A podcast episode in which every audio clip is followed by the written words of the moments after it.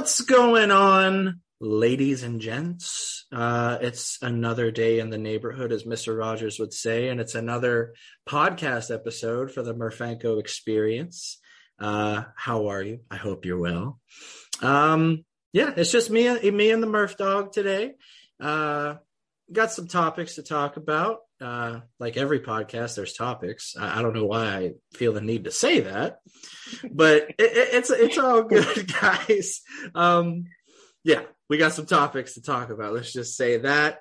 Uh, and without further ado, we got to introduce the man of the hour, Mr. Big Bear. what What's up, Murph? What's going? I figured that okay. sound bite would be a little, a little, a little joy That's given. Good. That's good. Yeah, that was a good one. Yeah, uh, I, I, thought I, I, must admit I thought of that on the way home. I was like, you know what? I gotta play a bear noise now. From now on, that's gonna Perfect. be your intro. So perfect. But what's going on, Murph? How you doing, man? Nothing much, man. You know, just living life. Yeah, yeah. You you feel like you've prepared for this podcast today, or are you going to wing it like we always do? um, I, I, I was just winging it, but yeah, I didn't know there's such thing as preparation. There is no such thing as preparation. yeah, there's perspiration, which I do a lot definitely. of. Yeah. Yeah, mm-hmm. I, am I'm, I'm a sweaty person. That's probably too much information, uh, but that real ease into a transition of the first topic. Um, you know, the, the big thing going on now, the Pirates recently held a press conference um, with the first ever full time female coach in Caitlin Callahan. Um, I was lucky enough to be a part of that press conference. She carries herself extremely well, uh, well spoken, and she seems like she has a plan. Um, everyone has a plan, but you know, it seems like she might execute upon that plan. Um, especially what she said uh, when she attended the hitting camp, get better hitting camp um, you know, it, it was good stuff. But that got me thinking, you know, with Wednesday being National Girls and Women in Sports Day, it got me thinking like, who are the women in my life or woman in my life who got me into sports or got me interested in in these little intricacies of sports and uh you know i just wanted to hit upon that because it's an important topic. So, Murph, uh, I know I usually go first in the podcast thing, but I, I want to know your thoughts, man. Who who are the women or woman in your life? So, um, I was thinking about that. Like when it comes to sports related, I am not sure if there's anything like that, anything anyone particular, but I, I do know, like just in general, my mom's my mom is probably my biggest influence or and motivation and stuff like that in my, my life. You know, she came she came she came to this country when she was 17, joined the military. She's been in the military for 20 20 plus years now over it. Um she has a master's degree in psychology. She's getting ready to open up her own business. She's working on her doctorate. Like she, when she puts her mind to something, there, it's there's literally nothing she she can't do. She runs marathons that see marathons see like I've seen like I, I go to them, you know, to cheer on, and that looks like the most fun thing imaginable. Like they just the pain and suffering that I see in people's eyes as they're running past it. it it's just unappealing to me, like in every way, which way. but like the dedication and and and and all that to go through with something with that, eh, it, it's just it, it's it you know real easy to look up to her w- with that kind of stuff. And and she's just always pushed me to be pushed pushed accountability upon me pushed me to be the best that i can be the best person that i can always look out for for for my family always look out for you know just just people in general. Yeah. So maybe not something maybe not she never really pointed me and you know sports was always like me and my dad's thing but but just just in life just in general. And and i take a lot of the stuff that she taught me into that when it comes to sports whether it's me playing or, or with the writing with this kind of stuff. So. Now was your mom the type of mom to like yell at the official if uh, she did her baby wrong? No, no. so like so i got stories i got fun stories. We could get into that um someday about about yeah. parents shouting at, at refs and parents just in general at sporting events and we could probably do that around Father's Day or or something something like that because because but we could definitely cross that bridge on on that one if we if we went to one day because I definitely have some good stories when it comes to that. All right, book it now. In June, we are going to have a multitude of dad stories. Like, oh, book. Dad, dads in sports. I got stories. Okay. No, man, no. Your mom sounds like a very inspiring person. I mean, uh, all the shit that you told me that she's, you know, went through and all the shit she's done, even to this day, it's incredible. And you know, shout out to the moms out there. Love you, mom. Mm-hmm. Kiss, kiss. I don't want to like just go Mwah, because like that's a weird noise in the ears. I, I, know when you're listening to this, you're like, "What the fuck is that Mwah sound?" but no, no. Um, in, in, terms of sports, for me, my grandmother got me into sports. Man, she uh, mm-hmm. we started out with WWF, which turned into WWE, and that that was her thing. Stone Cold Steve Austin was her boo. Like she she would scream, "Give me a hell yeah!" Like every single day. And I was like, you know what, Granny, go, go ahead, do, do your thing. And, you know, she loved her Steelers, she loved her Penguins, but she loved baseball. And, you know, she told me stories of like, she didn't have any brothers. It was just her dad and her mom died when she was young, and she had a stepmom. And my grandmother kind of had to raise her sisters. Uh, mm. and she was her dad's boy, per se and um, you know he would take her to games at Forbes Field because they lived in the South Side and of Pittsburgh, obviously, and uh, you know he would take her to games and she would tell me about double headers and you know how she'd walk with and he'd hold her hand uh, during the afternoon. And you know at night he would carry her home because she'd be dead tired and asleep. And you know she didn't care at the time you know she's like what the fuck dad? Like what are you doing? But you know then it like developed you know and she kind of mm-hmm. passed that on to all of her grandkids and including me. And you know that's that's like one of the biggest inspirations i'd have to say you know besides my fiance for pushing me to get into journalism and sports you know it was just you know it's what nana would want it's what nana would want me to do and you know i i miss the hell out of her man you know it's been mm-hmm. a, a little bit now since she's passed and you know, I think about her still to this day, and I, I know that you know, hopefully she's proud, and you know, it's, oh, it's she just, absolutely is. Yeah, and and I know you had a relationship with your grandfather when it came to the Pirates, and yeah, you know, how's our boy doing? I remember that story you were telling. Yeah, me. yeah, yeah. Mm-hmm. Ty you know, Wigginton. yeah, all Ty. People, of all people, Ty Wigginton. My nana's was anybody. Rob Mackowiak, man. I, I don't know why. It, I, Rob Mackowiak makes more sense than Ty Wigginton.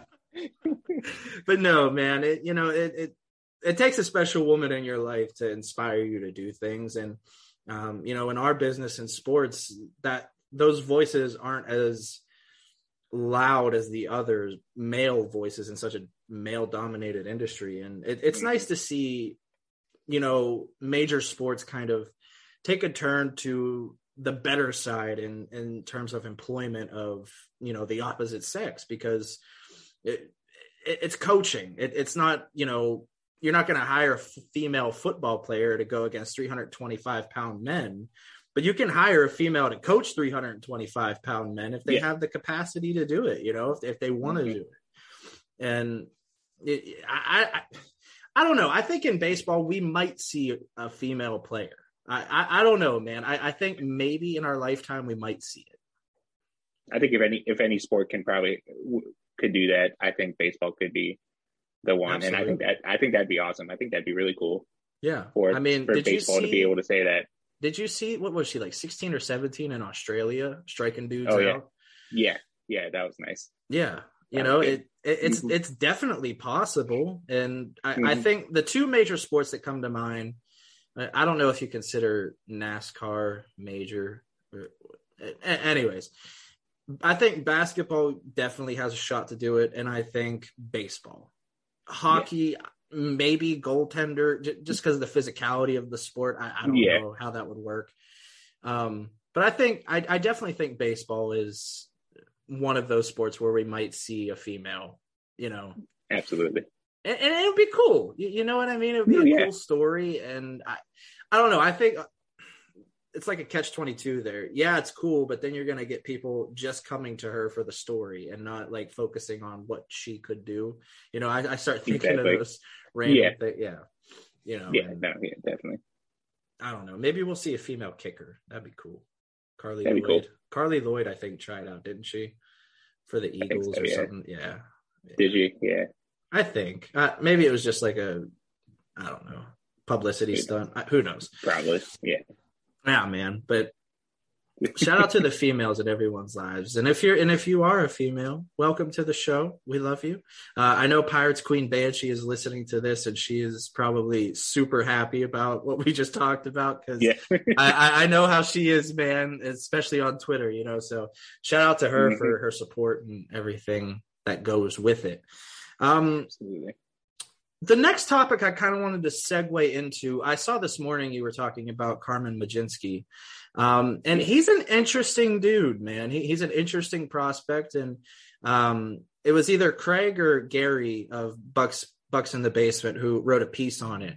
Uh, and it was an interesting piece. Uh, th- There Mhm. seems to be a lot of uh, disconnect between writers and fans of where Mlodzinski is going to end up at in 22. Um, so I wanted your thoughts on that, man. How, where do you see Mlodzinski? Do you see him, you know, potentially making the majors, or do you see him kind of on a slow track? So he he he is definitely one of the more interesting uh, prospects that I think the Pirates have in the system there, just because um, I, I don't think he's on a slow track. I don't think he sees Pittsburgh this year. I mean, I guess anything can kind of happen. Like, I don't think we were expecting to see like Max Kranick this year, and like Yeah. that'd kind of be like a, re- a relatable path that he would have to take to, you know, starting from Double A, coming all the way up. Um, I think the re- thing that really hurt hurts him is missing the time last year. Um, Yeah. I think the if he hadn't missed that time, I guess maybe you could make the argument that he had an outside shot at doing it. I think if anyone who isn't included in like the first wave of prospects for for the Pirates, that uh Mlodzinski's probably the first one of that next wave to hit, just because he he's a little bit more of an advanced arm and kind of thing. You know, the college the college pitcher, that kind of thing. I Yeah. don't think his upside is as great as some of the other guys, but I think he's kind of the guys that it, it, it's almost he's a lot safer to kind of pencil in as like of a back of a rotation guy. Um, I was kind of looking at like his build and and some of the other stuff, and maybe this isn't a, a fair comparison to him, but the first guy I started thinking of was Paul Maholm. Co- college pitcher, advanced, got to the majors quick quickly. Of course, Maholm he was with like the not so great teams of the the Pirates, so like he he pitched higher up in the rotation than probably you know Yeah. but you know he had he had some pretty good years never anything flashy just kind of came in did his thing and, and, and that's it and I, I you know kind of hope that Mlodzinski's comes out turns out better had some better years and stuff like that plays on some competing teams but I think that kind of timeline and, and just that overall path could be something that's kind of similar with him Let's. uh I wonder if he's going to have that like 60 mile an hour curveball like Maholm did. that thing was really- loopy. his, windup on MLB the show, I just straight up hated because it took so long to do because he like you know takes the step and then he like pauses and it, like I just hated pitching with him on, on the show. Like I loved him as a pitcher. Like he was one of my favorite pitchers like on the Pirates around that time. But playing with him on the show, mm, could not stand it. uh, what was it? Daisuke Matsuzaka had one of the slowest Yes, windups that in was- the world. that Oh my God! Like he, like he would tap the ball in his glove like twenty fucking times before the meter went back, and, and you can never Mm-hmm. Yeah. time it right. I was like, No. this Oh, dude's I- getting like a twenty ERA in the Yeah, I, yeah, it's it's not good. Um, but for me, I, I- I think you know people are kind of looking at Mlodzinski and he got that AAA start, and they're like, oh, okay, he, he's in AAA, so maybe, maybe. But the whole thing with me is, is I, I think that was just a reward, just a re- here you, you get one game, here you go, and. I don't think that's indicative of where the Pirates see him right now. Uh, Like you said, injuries set him back. And he, yes, he was a college arm. well is a I, I don't know how you want to put that, but I, just don't think the timeline is quite there yet for him. I still think he needs some seasoning, uh, but you know me, I, I'm I'm the pacifist when it comes to this, so I think Double A is the perfect place for him to stay Yeah. uh, for the majority of the season, and we saw that uh, AAA got extended. Was it six games? Uh, Yeah, more so or something like that. 150, yeah. 150 now. Yeah, 150, I think. And you know, maybe he gets up towards the end of that AAA season, and then you can start to you know finally get the wheels Mm-hmm. turning on. Well, maybe Yeah. 2023 is when he starts to make a mainstay. Um, but like you said, we, we didn't expect Max Kranick to come. We didn't expect guys like Castro to come. Injuries happen, and you need to fill roles, and arms are the biggest need in any team. So maybe we see a brief. I I, I don't know, man, but Like, I, ide- ideally not. Ideally not. Right. Like, like I, hopefully, hopefully they've built enough depth now that it shouldn't be pushed. Like he, they shouldn't have to push him up or push him through. Um, but yeah, I, I think I think Double A, maybe get a start or two in Triple A. I think really Triple A, like his his one appearance he made it at Triple A was more of, well, he's healthy. We want to get him some innings back, and that was the only team that was still playing. Like if Greensboro was Greensboro, even if Altoona was still playing, you know, you probably just throw him wherever you can can get him the extra innings. yeah, Um, and, and you give him so- a look. You give him a look at advanced bats. Yeah, yeah. And if he Something- blows something you the hell on. away, if he blows you away, then then you're like, oh, maybe he is faster than we thought on the track. It- I don't know. He didn't super impress in AAA, but I didn't expect him to. It, it was a long season. He came back from couple injury. innings. Yeah, Yeah, yeah. That, that's all. those, it those couple innings that he got back was more important than striking anybody out or or or whatever like that. He got a couple innings back. He got some more back in in the AFL. Yeah. Um, so Double A is good to start. Um, it'll be fun to kind of watch him to see how he kind of works things out because he he's got an interesting like mix of pitches there. You know, he has the the cutter that's like really good, at, you know, good up and coming, and just good mix of pitches. He can get up in the upper nineties. So he'll be a fun guy to kind of watch to see because like if he re- if he stays healthy, which health that could be something that we may have to start talking about because like what he was hurt a couple times at South Carolina too, Mhm. missed some time there. Yeah. So, but if if he could stay healthy and the Pirates kind of let him go, he I got to watch that moves really quickly. Now, with his, I wanted to get you know your thoughts on that. With his injury history, do you project him more as a bullpen arm just because of limiting innings? So, I mean, he, uh, he could probably he could definitely probably be a guy that like a multiple. I mean, maybe like a Wil Crowe kind of guy, like how you kind of see Crowe, Yeah. like a you know come in two innings and out done whatever. Um, as far as a reliever, had a chance to watch too much of him yet. He might be a guy that I, I kind of touch on before the season starts. Um, so a lot of the stuff I was reading, is like, what is the Baseball America talking? Like, he doesn't have like a true out pitch yet. That's kind of come around. So I, I would imagine that'd be kind of hard to think of him in like a designated bullpen role. Then he doesn't Yeah. have that one pitch that he could use to get out. But like as a worst case, like I, I mean, I kind of project him as. It kind of seems like he projects as like a back end rotation guy. So like if that doesn't work out, couple inning relief guy. So Yeah. Kind of. Well, I mean, I guess Jared Jones is more projectable in terms of bullpen role because he has those couple He- of he out has- pitches. mhm. I could see that. I mean, if I- one comes, if one comes, like he can, he can. I just like I know like one of the games that I saw, like he was he hit 97, 96, 97, uh, upwards of there a couple times. So like if, if one of the, the breaking pitches kind of comes around, or maybe like the the cutters really that kind of come, becomes that kind of thing, then yeah, he could probably become a decent one one inning relief guy. But Yeah. like right now, I mean, two three inning guy, maybe a starter kind of thing. I think Greensboro is a really shitty place to start out at and have someone evaluate you because yeah, that seems bad. 2020, everyone lost a year. Couldn't see what he could do. All he could do was throw bullpen sessions. That's about it. And when you start out in Greensboro, which is a shitty ballpark for pitchers, regardless, it's kind of hard to get a gauge on a guy's first year.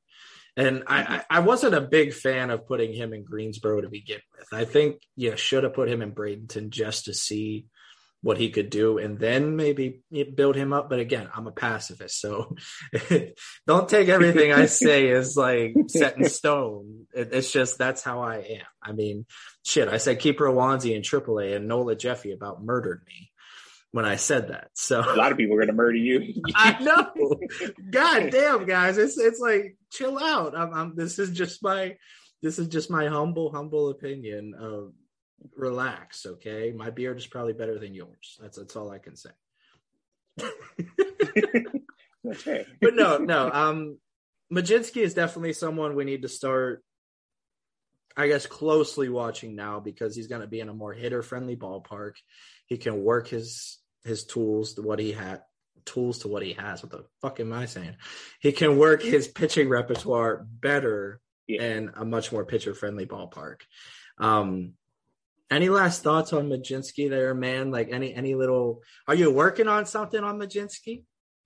I'm pro- probably probably I'll probably I'll probably do that. I'll probably touch on him because he's probably out of that Altoona Altoona rotation, projected rotation, I guess he he's probably one of the more intriguing guys that like if I had a chance to actually go and see, he's probably like higher up on the list. You know, obviously you want to see like Quinn just because you know it's Quinn Priester, um, but like right after him, he's probably next on the list of people that just intrigues me enough to where he's a guy. He, he's definitely a guy I want to see more of this year and, and I'm glad like if he's on Altoona, then like we're guaranteed a chance to see him, kind of thing. Yeah. So, and there you have it, folks. Big Bear's thoughts.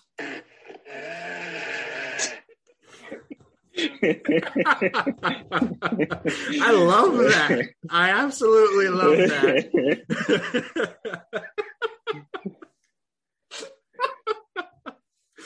no, we got we got to I can't quit laughing.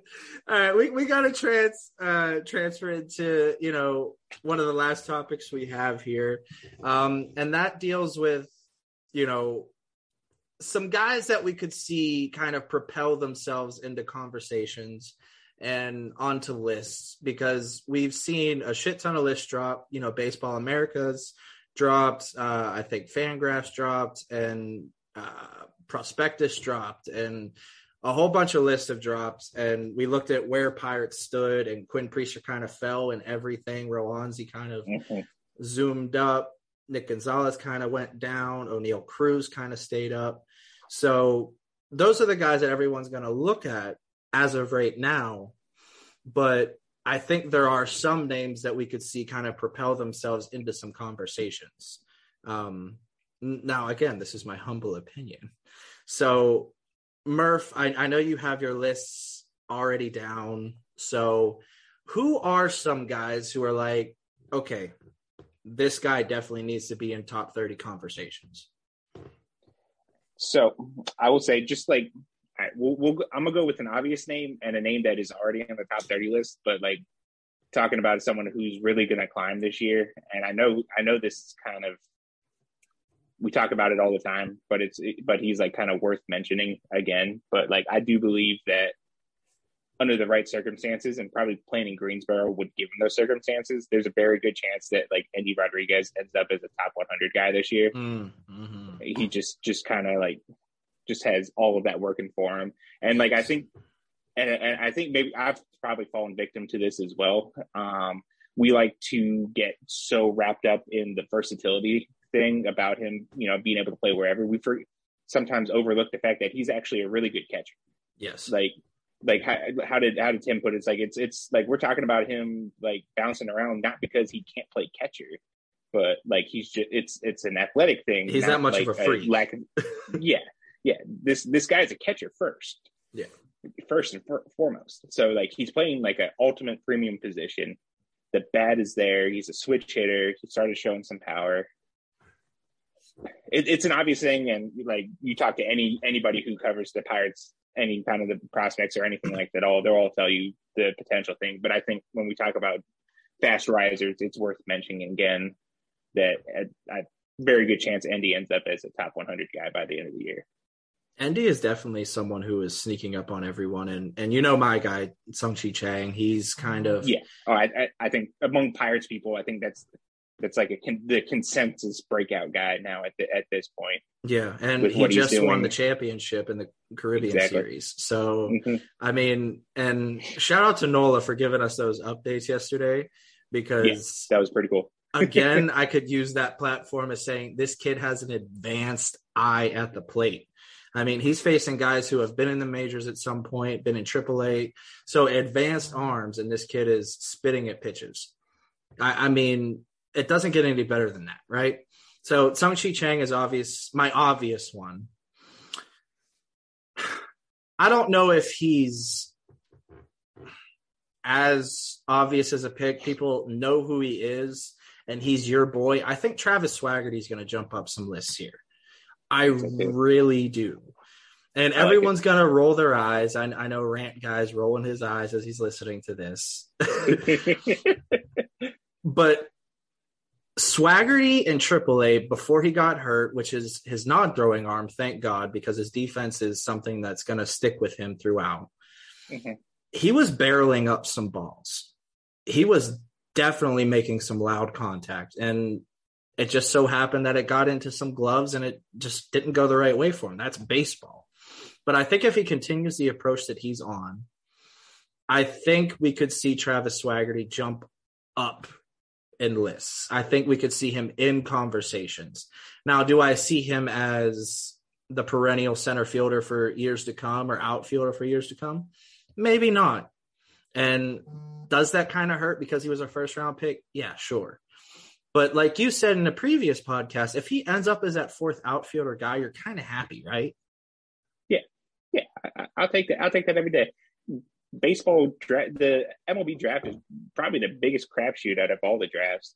So, like, yeah, he's he, he was a top ten pick, but look at look at over the last 10, 15 years, all the top ten picks that didn't even make it as a fourth outfielder, didn't even make it as a reliever, didn't make it as a backup or anything like that. If I can get a fourth outfielder with a who is great defensively and can still hit here and there, which he showed in the very brief time in Indianapolis, I'll take that. Absolutely, goddamn lootly. Um, uh, another, and I know, I know he's my boy, and I know I'm a little biased with it, but I genuinely, genuinely believe Jase Bowen is going to start making some noise. I really do. He's starting to. He looked form, like he figured some stuff out at the end of the year. He really did, and he's figuring more stuff out as you know we talk on a weekly basis. Now we get like weekly updates from him, and Jase is now in Texas. He was he's been in Texas for a little while now, and he's fine tuning everything and he's he's learning some some really eye opening things for him as he said and I'm I'm calling him Jase two toe tap Bowen because he's learning the toe tap as like a, a, a, timing mechanism, something, but he's definitely figuring stuff out. He's barreling up balls. His outdoor videos that he sent me have been beautiful. Um, very versatile, speedy guy. He can play the outfield. He loves to chase balls down. As of right now, they're going to work him out as an infielder, but we all know he can play the outfield. Yeah. So I think versatility is something that's going to work in his favor. Um, a lot of people look at defensive metrics in a way. I think Baseball America loves defensive metrics in terms of rankings, or no, Keith Law does. Sorry. And I, I, don't know, man. I just got that feeling about him. And I know I have these feelings, quote unquote, about certain guys, but Jase Bowen is someone that's definitely going to stick in my brain for a while, just because of the mm-hmm. person he is, and just because of the baseball player that I know he can be. You know, I, I, I don't know. Do you have someone like that? That I know Travis Swaggerty is one of those for you. like you'll die on the Swaggerty hill. But oh, absolutely, absolutely, that's my hill to. I live and die on that one. But but I mean, I, I, guess I guess if I had anyone like that, it's probably just the a lot of the kids that were in uh, Bradenton this past year on there. Mm. Just how many games I watched with them one guy that always stuck out to me, um, like he he was on the top thirty list like ever so briefly. Like if like I'm like if I think it was just luck that I happened to notice him on there, but uh, Dariel Lopez. on there. And when we had uh, Spencer Smith on on the podcast, you you you you went on him quite a bit, and I think the hype that that he was able to hype him up about kind of got me going with it too. But like his power going the other way is like if he if he can work on like straighten it out or, or you know turning on some pitches, then like for for 19 years old the entire year and he hit like I think it was like 30 close to 30 extra base hits in less than 100 games. Um, and I think the thing that stands out the most is he committed over 30 er- errors, but when they pulled the managers on who the best defensive third baseman was in, in, in the division, they they voted on him. So if he was that good defensively, that despite the errors, he was still getting recognition for his play there. Yeah. So if if he can shore that up, not, not commit as many errors, um, looks like he's probably going to be like a third baseman long term. Keep developing the power, learn to maybe turn on some more of those pitches then look to go the other way. Definitely, definitely somebody that can have a breakout type of season. Now there are two guys that are, you know, popping into my head constantly. One of them, I, I know you know him well because Bradenton, Alexander Mojica. Mm-hmm. That power is no joke. That yeah. kid is a goddamn tree. And we know he has pop. Average, not so good. I, I understand that. He's still so young. So, yeah. He, talk about. I just said how Lopez young playing nine, at 19 the entire year. Take a whole year off of that, and that was Mojica. You could probably argue Mojica could have been in the FCL the entire year just because of his age. So yeah. there was something advanced about him. It's not his defense because let's be honest, he's more of a DH type. Mojica is your DH. There's there's yeah. limited mobility. What do he play? Third base, partially. Play third, some first base. Yeah. Yeah. Um, Mojica definitely sticks out because of the power aspect. The second person that sticks out, and this is going to be like a what? Carter Bins. I don't think a lot of people like talk it. about Carter Bins. Um, we know he's solid defensively. We we already know that coming over from the Seattle organization with Joaquin Tenuta, who I absolutely love, and shout out to Baseball America for using my video. That was pretty cool. Um, but I think Carter. Sorry, humble brag for a moment. Humble brag. Um, but no, Carter Bins sticks out for me personally, just because I, I've recently talked to uh, the facility he's at, the things they've been working on. I think he recently uh, just came to this certain facility and they revamped a lot with his swing, a lot. And the guy I talked to said, "You better watch out for Carter Bins." And I know it's a little biased because he works with him personally, but you kind of have to take these things and run with it until you start to see what happens on the field, obviously. But with a guy who works with him, who knows what he's doing, and it seems like a legit facility, there's a lot of guys that go there. Maybe there's something to it, you know. And Carter Bins is still so young for where he's at. What is he? What was he like? Mm-hmm. Mm-hmm. 22, 21? I think it was 22. Yeah, 21, 22. And you're in double A? Hmm. There, there might be yeah. something there. And we all know the Pirates need catching depth. Maybe we see a Carter Bins jump up. Who knows? It all depends on what his bat does. And I'm assuming we see Carter Bins in AAA. I, I don't know. I, I don't know. I mean, there's news that I've got that guys are staying in certain places, and it's it's a shock to me. So maybe we see him stay. I don't know in Double A. Either way, I'm really looking forward to what he can do because we know he's good defensively, yeah. and he's not the long term answer at catcher. We really hope Henry Davis is. But that's a perfect scenario. That's why you have backup upon backup. That's why we yeah. drafted Wyatt Hendrie as well, backup. That's why we got Gutierrez backup. You never know, and you that's why you get Endy Rodriguez. And I still can't believe we got Endy Rodriguez for just Joey Lucchesi. That was just a throw in. He's like, here you go, you can have Endy. Like how like how do you miss that? He came that's, from the um, Mets, right? Yeah, yeah. uh, Lucchesi, he he went to San Diego, and Yeah. that um, yeah, that doesn't look good for the Mets. No. Does not look good for the Mets right now. and I was listening to uh talking baseball with John Boy and all of them, and they were saying, Are the Mets gonna be the first team to spend three hundred million dollars on their payroll? It could be, man. They're spending a Could be. lot. Could Like be. they're making right. moves. Who needs prospects then, right? Yeah, I mean the Phillies have to be the same way because their prospect pool is depleted. Mhm. And what who who recently came out and said the Pirates were third in terms of the farm Baseball system? America. Was that baseball? Okay. yeah, I mean, I, I know we've been there before, and I know people get excited and they go, "Well, they're going to ship them off." Well, that's for another podcast, but I don't know, man. It's just there's a lot of these, I don't know, 40 FV and 40 plus FV guys that I think definitely have a shot to kind of open some eyes. You know, I mean, you look at all these kids on Fangraphs that have that 40 or 40 plus FV, you're like, hmm, I don't know. This guy could jump. Well, this guy could jump. Well, definitely this guy could jump. And it's, you, you know, you start to get the wheels turning and I don't know. It's just exciting, but it's also panic inducing because you start thinking of all these good and bad scenarios. So, yeah, yeah.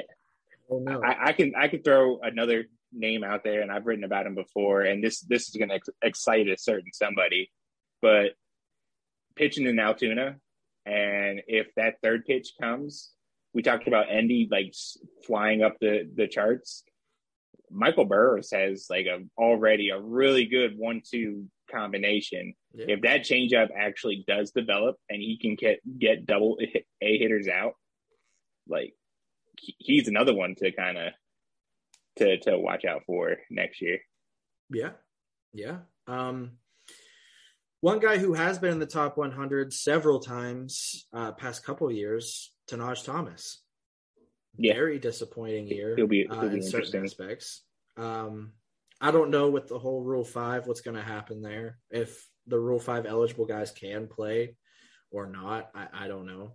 Um, but if Tahnaj plays, I would assume you do the natural progression and bring him to double A, more hitter friendly, as we've mm-hmm. always said. With that 100 plus mile an hour fastball, sits at like 98. With that slider he's developed, with that change of speed pitch that everyone says he has on the radio broadcasts coming along, maybe he could be projected as a starter. I prefer him Yeah. as a bullpen arm, a late bullpen arm, just because I don't know. I think that's where he's better suited. I don't know. Could we see Tahnaj jump? Because he's Yeah, falling. I mean, it, it all comes down like, yeah, it, it all comes down to the control. If he's able to to harness that enough, then then yeah, he's working on a third pitch. Then yeah, absolutely. That kind of that kind of stuff as a starter, that's that's deadly kind of stuff. Mhm. So Yeah. and and like he is that kind of stuff that that I think translates so good to to a bullpen role that you can kind of give him as many chances as possible because then it's it's such an easy transition to him to to become a reliever. Like okay, well stop stop trying to throw those two pitches, just go out there and throw 100 miles an hour all the time and maybe throw in a slider to keep keep him honest. So Mariano Rivera, his ass. yeah, Throw this absolutely. goddamn cutter. That's all you have to That's do. then you're a Hall of Famer. unanimous Hall of Famer. Get that shit out of here. I don't want to get started with the Hall of Fame talk again. Fuck that. But, but, but, but, Oliver Mateo. There's another name. that was literally my next like where you brought up Tahnaj, like, okay, well we're we're saying that kind of stuff and harnessing that stuff, then like Oliver Mateo. Like they he uh, was it Baseball America shouted shouted him out about that. Best it's like slider. it's very rare you get two a pitcher with two like 70 grade pitches and like but Mateo has two 70 grade pitches, potentially 70 grade pitches. Yeah. And like it looked like he kind of had to back off of the fastball a little bit so then he can actually Harness. the get it to the catcher. Yeah. Yeah. but uh but that's yeah. Um, even so, it was still electric enough, and that slider he threw the slider play, uh, a lot more, and he's a lot more comfortable with it. So even if he has to not throw at 100, 100 101 every time and has to bring him down to 95, 96, that slider's so, going to work so well off of that fastball that he's still going to strike out people at an, an incredible rate. Just picture that, man. Your primary pitch is your slider, and your secondary pitch is your fastball, but your secondary pitch can get to 101. What? Yeah, that's pretty good. Yeah. oh, that's not even my best pitch, coach. Just watch this. right. Oh, it went into the stands. It's okay. It went 101, though, man. That's incredible. Yeah. But no, I, I think ramping back on his fastball has done him wonders. And I think trusting that's, that's what it looked like. Yeah. Because what did he ramp it down progressed. to? Like 97? It was like 90, 90 I'd probably say like 95, 96 on a more consistent basis. Okay. I saw him go from like 94 to 99 in the same at, at one time. Um, and they were both swinging, swinging misses. I'm pretty sure. So, but like that kind of change of pace on a fastball is still pretty in, in, impressive, right? There's like he doesn't have a, he doesn't have a changeup, but like he just you don't know whether it's going to go 94 or 101, and you also don't know where it's going to go. there, there's something that I I wanted to bring up with that though. We're getting the automated strike zone, like that's that's a definite. That's what we're getting. Now, with guys that have that 70 grade slider or breaking ball, regardless, do you think the automated strike zone is going to do them a disservice? Because I think a lot of guys are going to be a lot more patient because of that. I could I could see it, especially to start. That'd be something that we'd have to bring up to some of the some of the guys who were um, pitching in Bradenton last year. Yeah, how they how they felt about it, like get an overall kind of perspective on that too, because there's a lot of guys who pitched pitched at that level has have some good uh, breaking stuff. So want to see how they felt they were impacted by it. But I can see it early on. Maybe maybe doing I guess like it takes a kind of way like the error judgment or whatever like that takes away some of the pitch framing. So yeah, I could see some of the guys that has that kind of stuff that really use that to kind of finish off players, maybe hurt a little bit because they'll be more likely to kind of just hold on it. Maybe they'll get a call, but I don't know. They'll just have to make the adjustment with it. That's part of the game. That's but that. I, I want some sort of automated strike zone, man, but the strike zone that they used was not very. It was like good. wider. It, it was, like wider, super so wide. It might work in their. So it might work in the pitcher's favor. Yeah, yeah. Because I, I, remember possible. why, like, like you do the game day thing for it, and like when they had it, it was yeah, it was like it was like this instead of like yeah, it was it was, it was, it was really wide. like, god damn, that boy thick. You're thicker than a snicker. Like, it's crazy, man. Um, I, I don't know though. It, it's it, it's definitely an interesting topic to get with guys like Logan Hofmann and and other guys that we've talked to in Bradenton because that's going to happen throughout the entire minor leagues. And I think AAA got it, and there's a lot of guys that are pissed because of it. I saw Bligh Madris was pissed. Yeah, there's a lot of a comment about it. Yeah, yeah. I mean, baseball is that. I don't know. You have a lot of guys that are either keep it imperfect because that's what's beautiful or make it perfect. There's no in between there. And I don't I don't know where no, I lie no. as of yet because yes, I want a perfectly called game, but like I also want my so, team to get the calls. Yeah, but like thinking about it too, and I rem I, I distinctively remember a game where Jared Jones pitched and they didn't have the automated strike zone that game and he threw a backdoor slider that got called for a ball. Absolutely should have been a call strike three. He end up he end up the hitter end up getting on base and then they hit a home run or something like that and and and it cost him to like he didn't go very deep into the game, gave up a couple runs and all that. But I specifically remember that, and I'm pretty sure I've wrote something about that too and posted a video on it on on the old website too, saying that like that definitely should. So like, it works. It works in their favor too. Too on it. Kind of feel like a. I mean, give and take. Just as many. There's probably like over a long season. There's just as many misses for the hitter as there is pitcher. So if you just eliminate it all together, and it probably works out anyways. I just want to see the first ever manager argue with an, a robot. That would be amazing. That'd be fun. I can't wait for that. Yeah. Bring like- back Lloyd McClendon for that. oh my god, that would be incredible. he's he's, he- he's coaching one of the Seattle minor league teams, I think, this year, right? Detroit. No, he got uh he, he's Oh, is it Detroit? Okay. yeah, I think it's the Erie Seawolves or something. Okay. like Okay. So we'll see him against Altoona. yeah. Cool. Oh, cool. Or wait, wait, wait, wait. He- no, no, no, no. Toledo Mudheads. I'm sorry, Toledo Mudheads. Toledo. Okay. That's We'll still see him against Altoona. Yeah. Yeah. Oh no, Indianapolis. Okay. Indy, yeah. Um, yeah, because we play what was it the the Storm Barners, which is Kansas City. Yeah. Mud Hens. I don't remember all the names because they change them like every year. It seems like. Yeah, a couple teams changed their team name this year, just this offseason.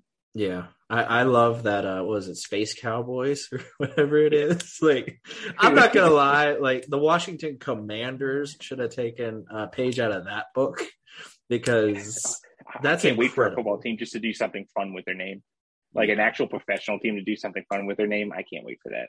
Like I saw someone do a Photoshop of what Washington should have been, like the Red Hawks or something like that, Mhm. and it was pretty slick, man. Like Yeah. I, I don't know why people don't like look at the comment section and like go, hmm, that's pretty cool.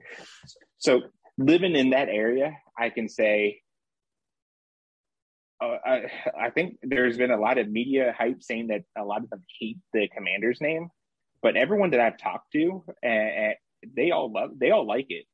Like they're they're all in with it. I think the only name that they like better was like Red Hogs, and I think that was just kind of a nostalgic kind of thing.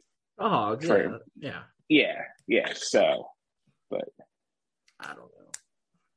I don't know, that's man. football. That's another conversation. That's another conversation. Whole other podcast. Yeah. Get ready for the Murphanko Experience Part Two, where we talk football. No, I'm kidding. I'm kidding. This is a baseball podcast. This is a baseball podcast. But guys, that's gonna do it for this episode. We genuinely hope that you enjoyed it. Uh, I've been enjoying just me and Murph for this little bit here, Yeah. man. It's been fun. We, we, we It's got back fun. to the roots a little bit before we had any clout with players and coaches. I like exactly. Th- This is pretty cool, man. Um, But as usual, to begin the send off, we're gonna give our socials, so that way you can follow us and uh, like my stuff and Murph stuff because that's how we get paid. We don't get paid. That's okay. But for me, uh, I would appreciate a follow on Twitter uh, at Murphanko. That's M U R P H A N K O. Um, I would also appreciate a follow on Instagram. It's at Murphanko underscore experience. Uh, yeah, that's my socials. And wait for it. You got to wait for it. You got to wait for it. Big Bear. Give your socials. All right. As always, give me a follow on Twitter at double underscore Murphy eighty eight. Um, I would give you the YouTube channel, the the link or anything like that if I knew what it was, but I do not. Don't worry. I got But you so- in the comment section. Don't worry, folks. Sweet. Uh, uh, you could probably just go on Twitter too with there and just look. I posted a, a video this morning of Logan Hofmann. Um, probably The have a couple boy. more of him. Come. Yeah, yeah, yeah. His, his stuff is nice. His stuff was good. That was fun. That was a fun video. Some fun videos to put together of him. Oh yeah, and your So- article on his spin rates, the curve, that was great, dude. Like I I did not know that his curveball matched up with certain people like that, man. yeah, Like Yeah, major I'm surprised I didn't get. Yeah, I'm surprised I didn't get some hate for making that kind of comparison already, but we did. So Hey. P P two commenters are actually really knowledgeable. Oh, oh, yeah. Oh, And- I, I've had a blast talking with them on there. This is like so, like it. The, the experience already is great, you know, because like we're doing the living the dream thing and, and Yeah. stuff with that. But like getting to interact with some of the people uh, uh, on there in the comment section and stuff like that, it's it's been it's been good. And I've learned some stuff throughout it too, or or they've pointed out little details and stuff like that, and Yeah. I go and watch that going into the next video. Yeah, So- like my uh Jack Suwinski piece that I recently was a couple weeks ago that I put out. They were like, Uh-huh. someone said, just imagine fine tweak like tweaking the littlest thing as like a bat tip. Like how yeah. detailed is and I was like, I didn't think of it like that. Like that dude is detail oriented and yeah. Like yeah, one, to worry about talking about like tip? the yeah yeah the Jared Jones one. Someone like actually like how heavy like his leg was coming down and in the transfer and stuff like that. I'm like, you know, I I watch these as closely as I can. I don't I don't think I watch that closely. but like the next time like, I'll go around. They give you like the, the next time I go around and watch a video, like if I watch like yeah. Uh, uh, next time I watch a picture that has like control issues or something like that, now I something new for me to watch to see to see um, if I notice anything, notice any changes and stuff like that. So it it's been awesome. It's been cool. Yeah. yeah. Um, any any new projects for P two for uh, next Tuesday you're working on? Yeah, well, yeah, I got something going on there. I've been working slowly to get a couple videos going. It's it's all coming together pretty nicely. I'll keep the the name under under wraps for now. it, it is another Bradenton player, shocker, shocker, but but I, I'm I'm excited for it. Yeah, yeah. I got uh, I got a couple myself. I'm working on. Uh, I mentioned uh, the name of a feature piece I'm going to do. Uh, as usual, you guys will get the updates. Uh, don't know how many players this week.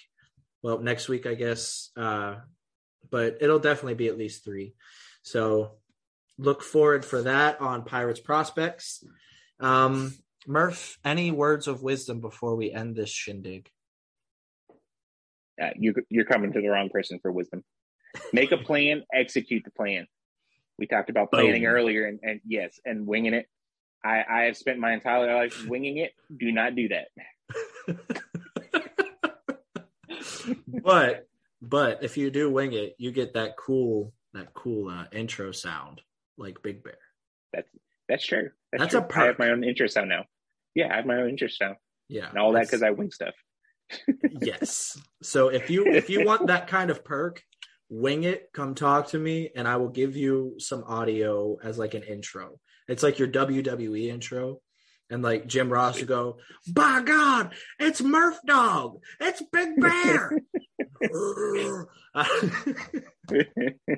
but guys, we love you very much. Uh, make sure to rate, subscribe, and review the podcast, um, especially on Apple Podcasts. When I get some ratings and some reviews in there, so people go like, hmm, it's like Amazon. You look at all the reviews. Should I buy this? Yes, you should buy into us. And I would also appreciate Absolutely. a taco dinner. So if you want to send uh, some tacos my way, I'd appreciate it. But guys, uh, that, like I said, that's going to do it. We love you. I'm terrible at endings. Murph, say goodbye to the yeah. people. Thank you guys for tuning in. Much love, much love. You guys take care. Let's go, Bucs, guys. Let's go, Bucs.